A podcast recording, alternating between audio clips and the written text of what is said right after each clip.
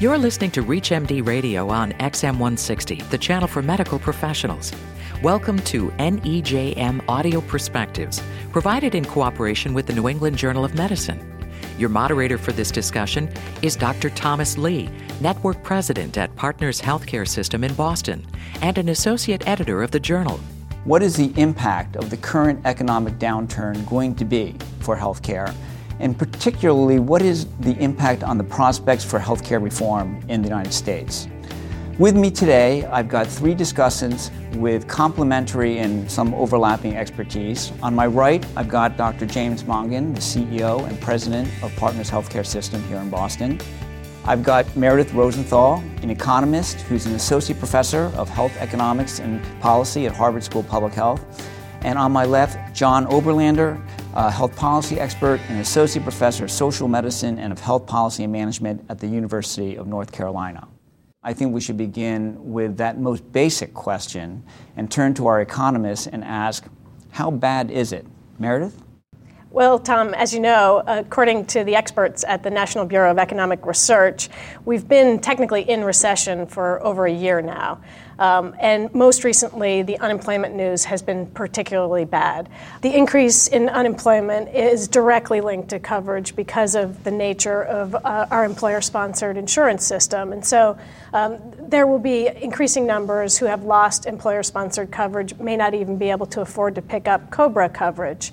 And at the same time, uh, state budgets are also in crisis. There may be cutbacks in Medicaid, SCHIP, other coverage programs that have typically picked up in some of those places where private insurance has dropped off. And so I, I think at the individual level, we may see uh, fairly dramatic increases in, in loss of coverage.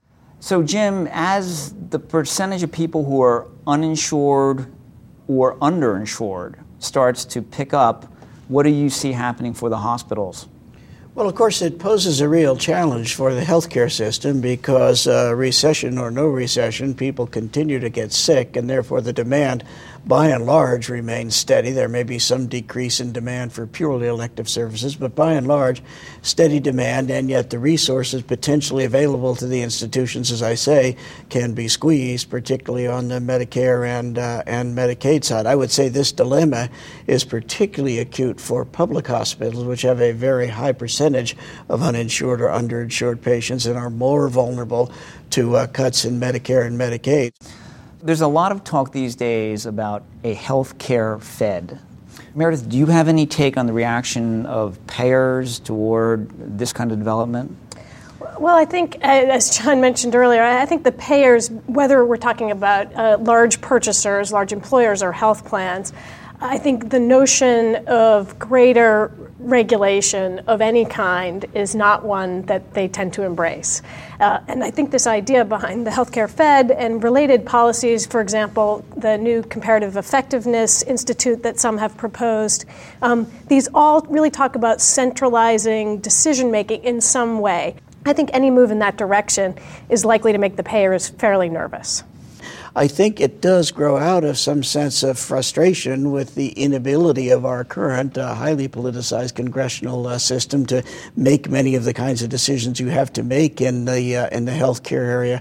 On the other hand, whether Congress is really going to be willing to uh, abdicate that amount of responsibility to an independent agency, I think, is a very important question. I might add on a somewhat wry note, I think one of the reasons why there's so much support among health policymakers for this idea is many of them see themselves as members of this uh, health fed. So uh, it has a certain appeal, if you will.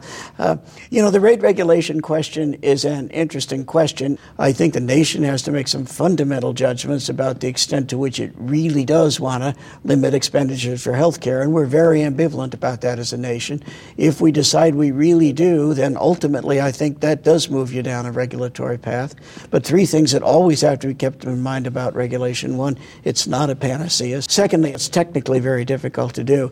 And thirdly, I would say any kind of price setting or rate setting methodology uh, builds up a great deal of strain over time. It's not a magic answer. If the country really wants to act with, uh, with great strength uh, uh in the issue of healthcare costs, it's something that we may well have to consider.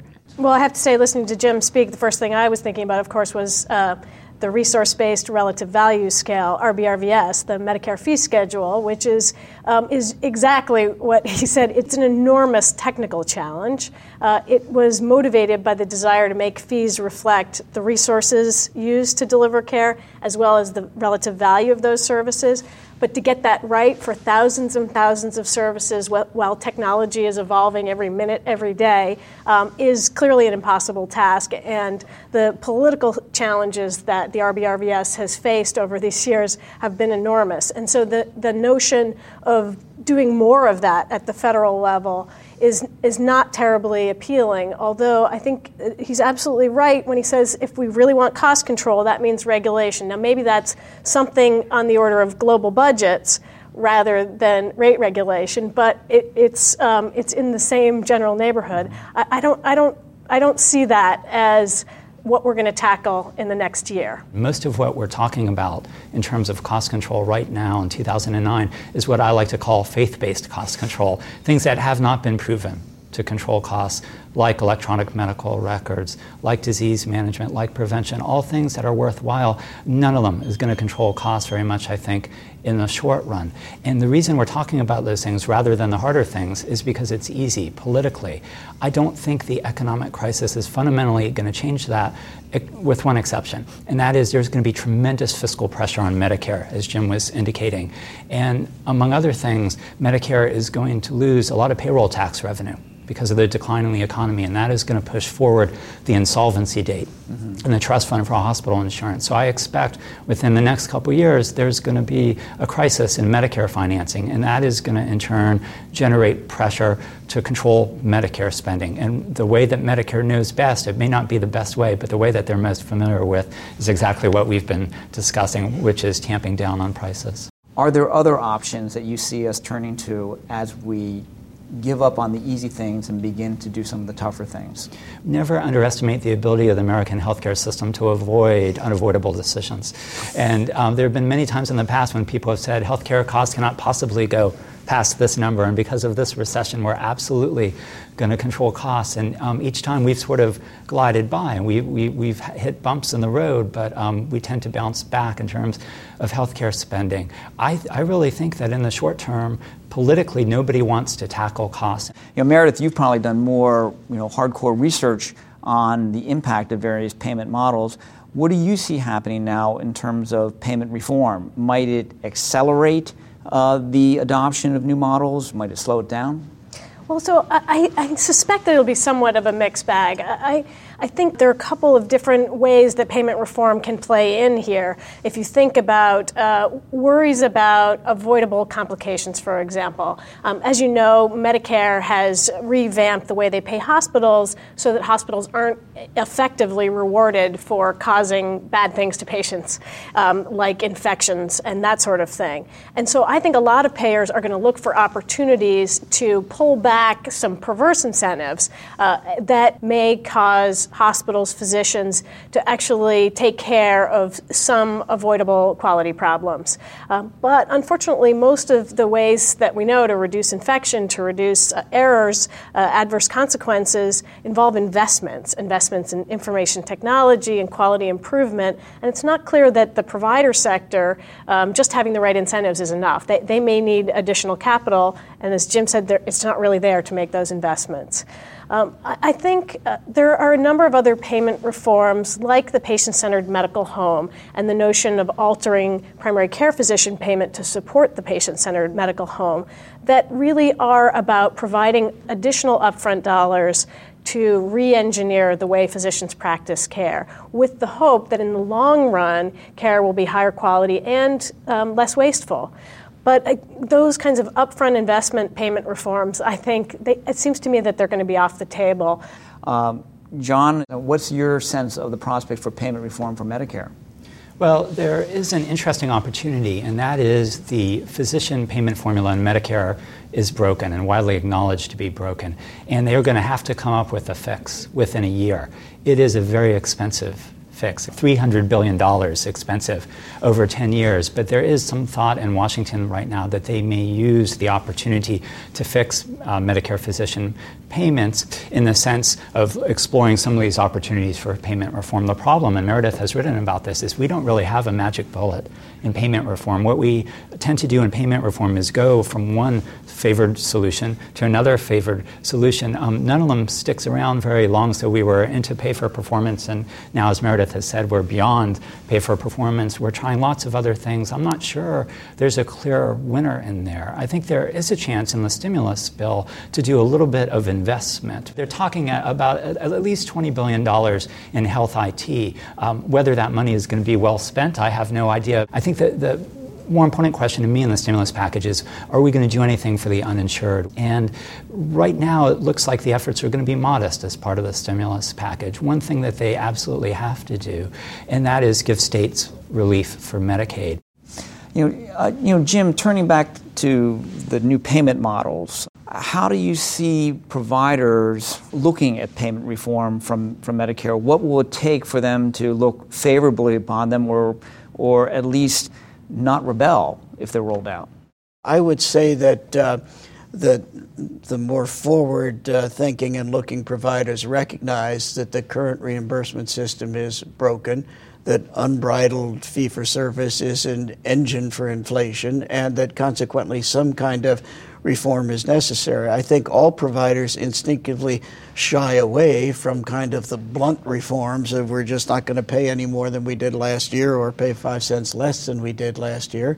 We all see this spectrum of fee for service on the one end going over to capitation on the other many of us, I think, rationality would drive us to capitation, but we recognize there are big political issues with choice on consumers' part and still remaining technical issues about setting the rate. The in between has been the vast terra incognita of pay for performance, case payments, bundle payments. But I would say if you're talking about payment reform, you almost need to get at some degree of more integration of the system because under a very fragmented system, it's very hard to reform the payment. You don't know who to give the case reimbursement to or who to give the bundled payment to. And so I think the linkage between the need for reimbursement reform and the need to somehow move from an extraordinarily fragmented health system to a system that's got some degree of integration, uh, I think those two things have to be approached in tandem. Well, I think this chicken and egg problem between payment and organization, that's precisely why I worry that uh, a, a payment reform under the conditions that we're facing now just is unlikely to have the right formula because I think we do need to invest in either infrastructure or communications, the kinds of things that can make practices and hospitals integrated at least virtually um, in order to apply the payment models that are most likely to have the most success. And so I, I really think that requires upfront investments and a willingness to wait for the returns. And, and, there may be a little bit in the stimulus package that moves us in some of that direction, uh, but there's probably not going to be enough. So I do think that's the right way to think about it. I, I think probably 2009 is not the year that we're going to see that kind of investment. This is not a new conversation. In fact, if you go back and read the reports that committees did on healthcare costs in the United States in the 1930s, they also talked about the fragmentation of the healthcare system. I think it's a very difficult thing to move away from. I think the experience of the Veterans Health Administration has demonstrated the benefits of integration, and, and really they have gone from the back of the pack to being the leader, at least in some respects, in delivering organized care in the United States. Um, but politically, it is very, very difficult to move to that kind of system. We can't do everything in healthcare reform. To me, the most important thing we can do for any of this effort is to expand coverage and move towards universal coverage in the United States. Do you see any silver linings in the cloud? I do. I think, you know, if it rains enough, we might have to build an ark. In other words, I think if the situation in the healthcare system gets sufficiently bad, it may compel action. And we don't know, sitting here right now, what the economy is going to look like six months, nine months, a year from now. If it continues in this tailspin and there is a tremendous amount of economic insecurity in this country, healthcare is a very large part of that. And there will be momentum for health reform. But I actually think this is the most optimistic time time for health reform in the last 20 years. So I think there is a chance. There is a chance. I have, in conversations in Washington with the health plan and employer stakeholders that I spend most of my time with, have gotten a sense of a willingness to compromise that I certainly have not gotten in the past. And I think the same is true on the provider side. I see a very productive dialogue going on between providers and payers that do sort of recognize that neither fee for service nor capitation is likely to be the solution and that something in between is the right idea. To get both sides agreeing on that, I think is incredible progress. I'd be hard pressed to find some silver lining inherent in this current financial uh, uh, debacle, and I have a hard time, frankly, linking that to the way we get things fixed. And I worry sometimes, I appreciate the ark analogy, but a lot of people drown before the ark gets built, you know. So I remain pretty pessimistic about the difficulty of the job ahead of us. What keeps me optimistic and going is I do think that the work in medical science is going to be spectacular over the next couple of decades. Ultimately, I think that'll increase pressure that people are going to want the right kind of health care and will force us to figure the right kind of solution so people can get the fruits of all of these advances. You've been listening to NEJM Audio Perspectives, provided in cooperation with the New England Journal of Medicine. ReachMD, online, on demand, and on air at XM160.